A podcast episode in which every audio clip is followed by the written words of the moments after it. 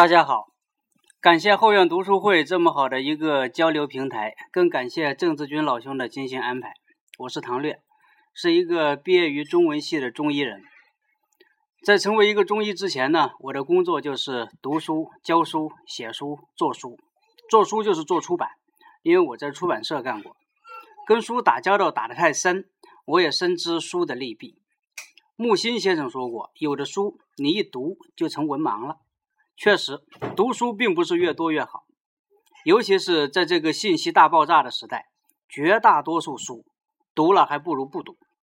有的书，人们之所以津津乐道，是因为它戳中了人们内心深处那点可怜而自私的共鸣而已，读得很舒服，说起来也让人觉得高大上，但它对于我们的生活和灵魂。没有什么实质性的益处。我的朋友圈子里边，很多人为读书而读书，读到最后成了书的奴隶，中毒很深，连排毒的能力都没有，这是很可悲的。所以我现在读书是非常谨慎的。而《随溪居饮食谱》，我认为是我们必读的一本书，哪怕造，哪怕你再超凡脱俗。都要食人间烟火吧。饮食，这是我们生命里边，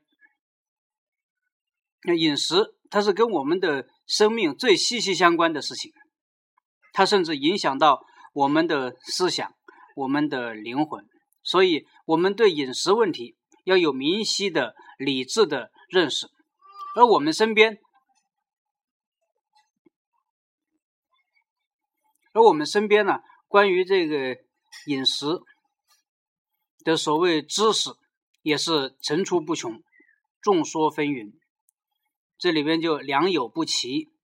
有些人为了哗众取宠啊，专门发一些个耸人听闻的奇谈怪论，在误导着我们的思想，刺激着我们的神经，这非常不好。《随溪居饮食谱》这本书啊，是清朝著名中医王世雄的著作。王世雄，他字梦英，又叫王梦英。王世雄的一生呢，他写书非常的谨慎。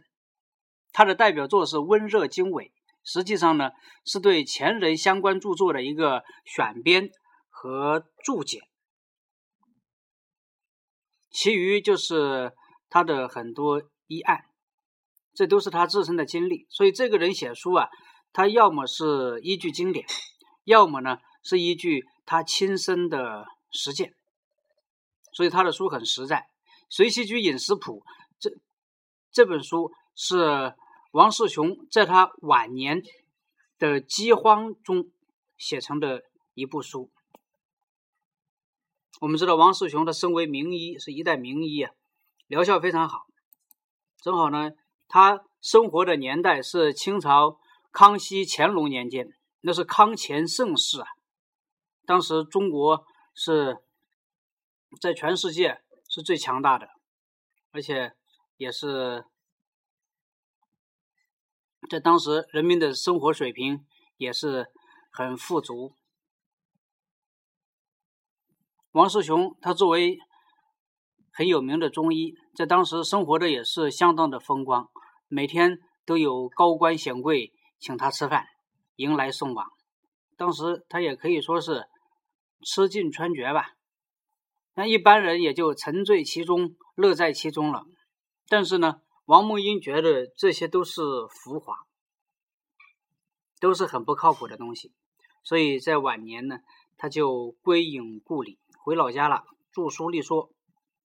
正好这个时候，饥荒来了，当时是旱灾、蝗灾，就是蝗虫啊。就连王梦英这样的著名中医都吃不饱饭了，吃不饱饭怎么办呢？他就在《饥肠辘辘》中写了这本书《随溪居饮食谱》。写这本书呢，首先是为了疗胃饥肠，因为是饥肠辘辘嘛，年纪也大了，又吃不饱饭，在这里写点书，回忆回忆这辈子到底吃了些什么。一想，自己吃的东西还真不少。第二呢是警示养生，就是要警警告啊警醒世人，尤其是警醒后世啊，就千万不要因为呃生活好，你就过于放纵自己的欲望，要注意养生，要注意这个养生，它并不仅仅是呃养自己的身体，而是要养这种生生不息之气。一个人要养生，一个社会也是要养生的。所谓养生，就是养生生不息之气啊。用现在时髦的话讲，就是要走可持续发展的道路啊。你如果暴殄天物，这就不叫养生了，这就养死。所以这本书是一个养生书，不但是养个人的生。而且，它里面很有深意，要养整个社会的生机。这个是他在饥荒中的反省。这本书的内容编编排，首先呢，它是水，接着是讲谷物，也就是主食，稻子、麦子之类的。接着呢，就是讲调和类，就是各种调料。再接着就是讲蔬菜，接着讲水果，果类。再接着呢，讲毛羽，毛就是长毛的，那就是各种动物，猪啊、牛啊之类的。羽呢，就是天上飞的各种禽类。最后讲鳞介，就是水里游的各种鱼啊之类的，贝壳之类的。它都是用中医的思维来介绍的。所以这里边呢，它不讲这个东西里边含有氨基酸，不讲那个东西里边含有蛋白质，而是。用中医的思维，结合这个东西的作用来来分析，是纯中医的思维。当然，那年头也没有像现在这一类东西，它是纯中医的思维。这些东西关键是他都吃过，都用过，他也会把前人的经验全部总结到这里。所以这本书呢是非常实用的。他会介绍这个东西，呃，有些什么样的性质，这些东西，呃，什么病的人不能吃，因为他本身就是一个中医啊，他在这方面是非常的敏感。什么病的人吃什么好，什么病的人什么东西不能吃，这个是书里边非常强调的。为什么不能吃？他也用中医的思维给我们做了解释。而且呢，在吃之外呀，它还涉及到了很多医用，比如说，呃，他在讲鸡的时候，就顺便什么鸡尊皮啊之类的，他就会讲到，呃，还有一些小伤小病啊、小病小痛啊，嗯，能够用这些食材解决的，他就会讲用这些食材解决。还有比如说。中了砒霜的毒，该干什么呢？该喝鹅血。当然，喝鹅血是不是能够这个效果能够达到什么样？这个我也没有试过。嗯，但至少呢，这个也是一种呃比较安全、比较可靠的方法，而且是历代历代相传下来的。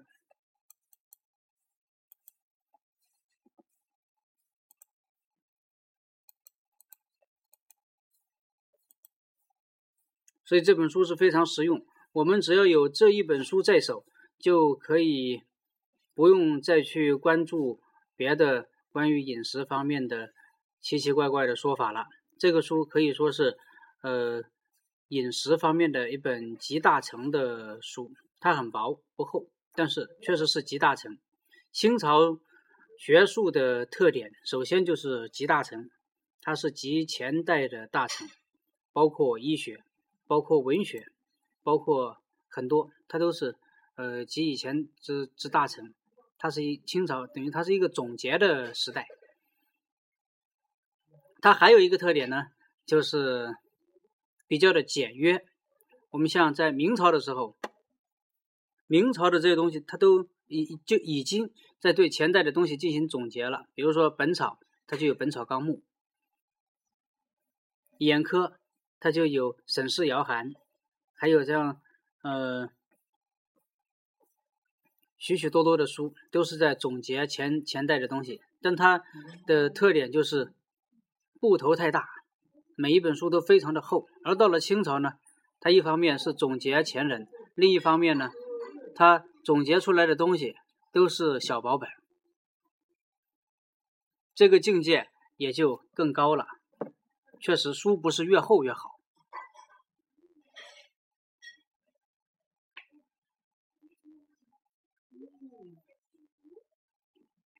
这个在《随溪居饮食谱》里边呢，它最强调的就是饮食的几个最基本的原则。他之所以把水放到最前面讲，为这是为什么呢？因为水是我们生活中最重要的一个东西。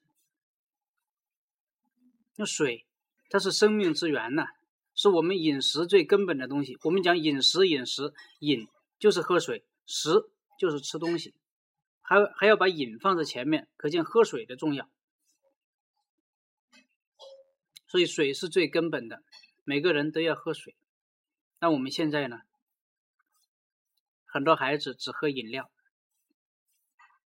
看起来是一个小问题，实际上是一个大问题。第二个问题呢是五谷为养，他接着讲完水，马上就讲谷物。《黄帝内经》就讲五谷为养，真正养人的东西就是五谷。包括南方吃的稻子，北方吃的麦子，这是最根本的。哪怕你地位再高，官做的再大，再有钱，你都得吃饭，你都得吃米饭，吃馒头。你不能光光吃山珍海味，你要光吃山珍海味，吃不了三天就会出问题。所以这重要的东西，它就放在前面讲。讲完水。讲完五谷，然后呢，再讲调和类，就是各种调料。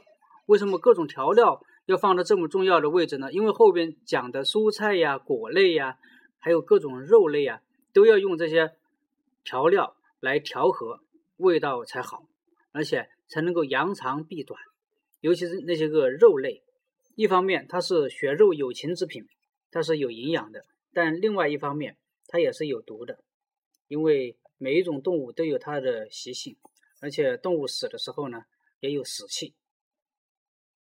它对于死亡的愤怒和惊恐，也会转化成一些毒素，藏在它的呃肉里边。那么，怎么去化掉它呢？这就是一些个调料。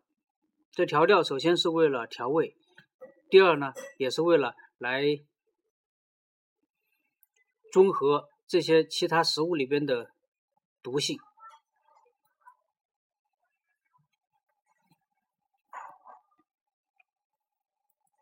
所以接着他就讲调料，最后才讲呃蔬菜类、果类，最后的最后才讲肉类。这也就提示我们，首先就是要吃谷物，接着就是蔬菜，接着就是水果，最后才是肉类。而现在呢，我们很多人就搞反了。我就见过很多孩子，尤其是一些临床上有一些个生病的孩子，这病很难治，然后就叫他不要吃肉，必须多吃主食。但这时候，孩子的家长就说他做不到，他只吃肉，他不吃主食。这就坏了嘛，这样这这孩子他就病了嘛，因为你颠倒了生命的一些基本的原则。当然，这跟家长有很大关系。还有一个就是第三点，就是一日三餐，咱们早餐要吃好，要多吃；中餐呢，呃，也要吃好；晚餐呢，要尽量的少吃。这个到我们现在也搞反了。因为很多人晚餐要应酬，这是第三点。第四点呢是饮食，它是以简单为好，要简单，而且呢最好呃呃尽可能的单一一些，这样的话我们身体容易接受。如果吃的太杂，那么这对身体是不好的。过去有那么一句话叫“人吃五谷杂粮，焉能不病啊”，对吧？那意思就是说，因为吃的这病，就是因为吃的太杂导致的。我们看一些个有一些动物，它吃的不杂，所以它这个比较健康。人吃的是最杂的，所以人的病也是最杂的。我们现在正好这个饮食，大家都追求复杂，觉得只有吃的复杂一些，营养才能均衡，甚至呢，呃，吃吃东西追求稀奇，喜欢吃野味，喜欢吃别人没有吃过的东西，好像这样才全面，就这样也搞反了，也是舍本逐末。总之就是这四个方面的这四个方面的问题，我们都搞反了。王梦英最强调的这四四个问题，我们都搞反了。第一个就是水是根本的，现在很多人不喝水，只喝饮料。第二个就是五谷为养，主食是最重要的，现在很多人不吃主食，甚至少吃主食，只吃菜。第三个呢，就是三餐：早餐、中餐、晚餐。早餐要吃好，晚餐要吃少。现在很多人搞反了，不吃早餐。只吃晚餐。第四个就是饮食以简单为好。现在的人追求复杂，这四点。为什么都搞反了呢？这搞反了，这就是违反违反自然，违反我们身体的规律。所以现在各种病非常多。而这个根本，我觉得还是大家的观念上出了问题。在过去，在三十年前。我们穷怕了，饿怕了，现在物质丰富了，我们呢正好又进入了一个爱慕虚荣、追求外在的年代。出于潜意识中的某种补偿的心理，或者说出于某种要求补偿的潜意识，人们就大量的吃肉、喝饮料，晚餐各种应酬，大吃大喝，追求野味，吃稀奇的东西。在这些追求的背后。都是我们深深的空虚和不安全感，正是这些又导致了我们身体的各种疾病。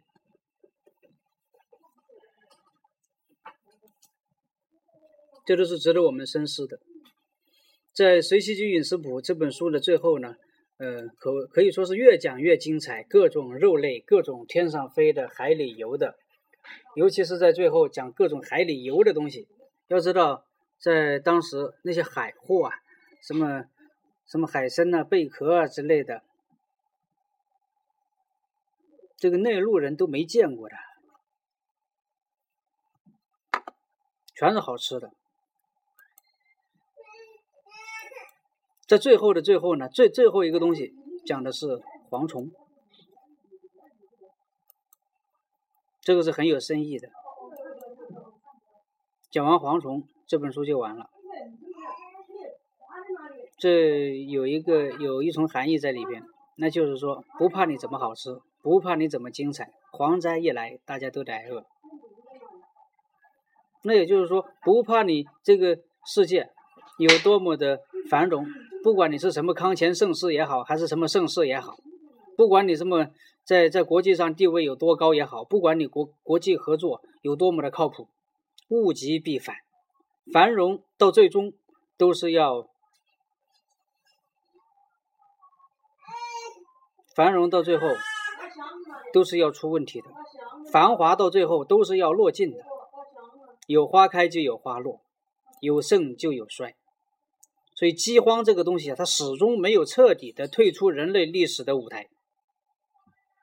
我们今天读这本书，依然能够体会到王梦英的一番苦心。最后顺便说一下，《随西居饮食谱》这本书，它是文言文写的，很多朋友可能呃会望而生畏。其实呢，这是非常浅易的文言文。作为中国人，我们只要静下心来，都是可以读得懂的。所以建议大家呃能够静下心来读一读。读这个书的过程，也是我们能够静心的过程。而且我对这本书呢，呃，还有一个导读课程，一共是十五讲，录音，呃，在现在用的这个励志频道里边也可以找到。这个讲座的录音稿呢，也整理成书了。上个月刚刚跟出版社签订合同，估计年底能够出版。我之所以为这本书做这么多，就是为了让这本书，让这本真正关乎我们身家性命的好书，能够被更多的人读到。我就先讲到这里，现在时间到了，谢谢大家。